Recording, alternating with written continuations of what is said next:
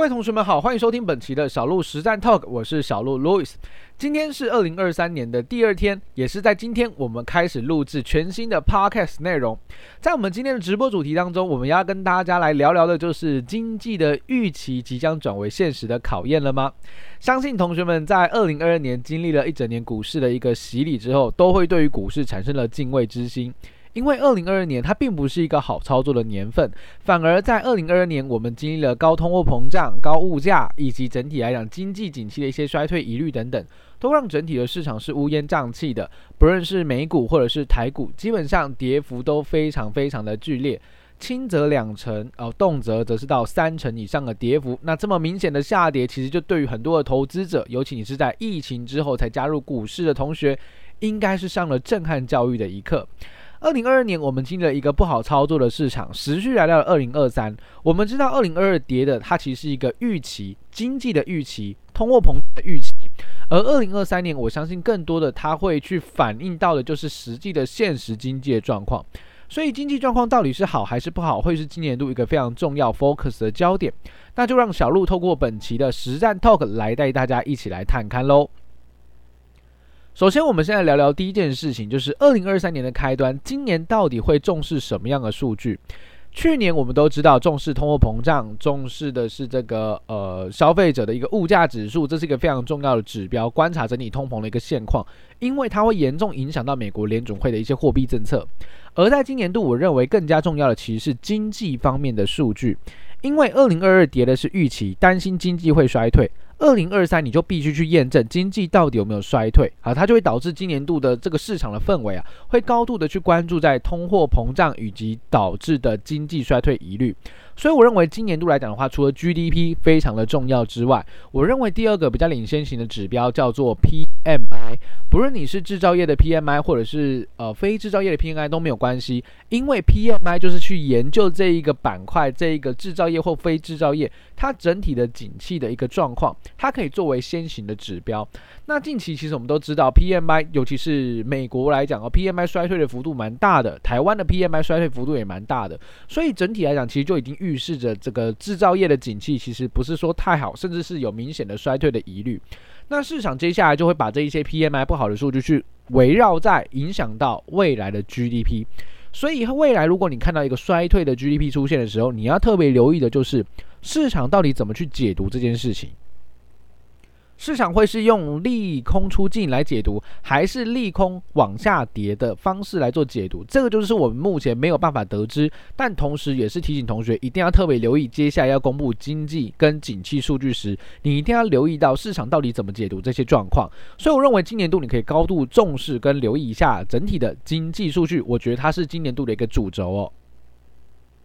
第二个，我们来跟大家聊就是。欧美的终端库存其实是有大量的续阳的状况，景气的疑虑还是非常的大。因为我们在呃从一个商业角度来去做一个思考，如果今天这个企业它的营收要能够继续的成长，获利要能够继续的成长，它势必要有更多的出货，或者是提升产品的毛利率，对吧？它两者一定要想办法提高一个，否则它的营收怎么会成长呢？那根据这样逻辑，我们顺下来，如果企业它的出货要持续增加的话，不就代表它有更多订单吗？那它凭什么有更多订单？就是因为大家需求变高了嘛，大家需求还是很旺盛，所以在这样的结构之下，一定要有终端消费的力道出来，也就是民众很买单这些消费性的商品。可是目前我们从数据来看，美国跟欧洲的这个呃客户端的库存越来越高。越来越高，显示的就是其实商品的销货状况不如预期。那既然我是终端的厂商，我的东西又卖不出去了，我还会很积极的去叫货吗？当然不会，当然不会，因为我根本卖不出去，我干嘛要再去叫新的货品？那以此你就会有一个反向的骨牌效应，因为我卖不出商品，所以我就不会再跟企业叫更多的货品。企业没有办法去出货更多的货品，那就代表什么？它就没有相关营收的爆发力，甚至可能跟去年相比会有衰退的疑虑出现。所以逻辑顺好，你就知道，只要终端库存没有解决的话，其实景气的疑虑还是相当的大。这也是我认为今年度市场可能会去反映现实问题，就是经济真的会衰退这个这个问题跟这个疑虑的主要论述。所以我认为说库存问题只要没有明显的下滑跟解决之前，搭配 PMI 持续性的下行。所以你就会发现 GDP 是高几率衰退的哦，GDP 是高几率衰退的，所以经济的一个衰退，我认为是会到的，只是不知道有多严重，加上市场会怎么去解读而已。那回到今天的最后主轴，所以景气竟然会衰退了，有这样的一个预期，那在这段期间当中，到底该怎么去应对市场的变化？我老实说，我认为市场不会很好操作哦，依旧是一个难度非常非常高的一个呃一个挑战呢、那只是说，根据总体经济的角度来看呢、历史上只要美国的这个升息到了末端哦，经济景气即将开始衰退，在这段期间当中，如果你去观察一下历史最近几十年来的一个数据哦，你会得到一个结论。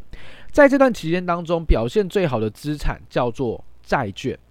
叫做债券。那债券很多的投资人可能是很陌生的，第一次听到债券这个商品。那其实你可以把它想象成发行债券的这个标的跟我们的股票其实是有点不同的。所谓的债券指的就是，例如像政府发行的这个政府的公债，也就是政府向你借钱的意思。所以政府要跟你借钱，他是不是要支付利息给你？是吧？那我们的前提假设，也就是政府不会倒，所以基本上公债它被它可以被视为一个近乎无违约风险的一个商品。所以基本上债券为什么在这种景气衰退之时，它能够表现的比较好，价格会被推升呢？原因很简单，因为市场景气不确定，我们至少只能相信什么？公司可能会倒，但国家总不会倒，玩的是这个逻辑哦。所以这个逻辑只要通顺，只要你认同的话，在这段期间当中，市场资金就会涌入去到债券市场当中。再根据近期几次的经济衰退来看了，这个债券的年化报酬率可以高达百分之八到百分之十，所以是在经济景气即将衰退的开端，是一个。非常值得留意的投资型的商品。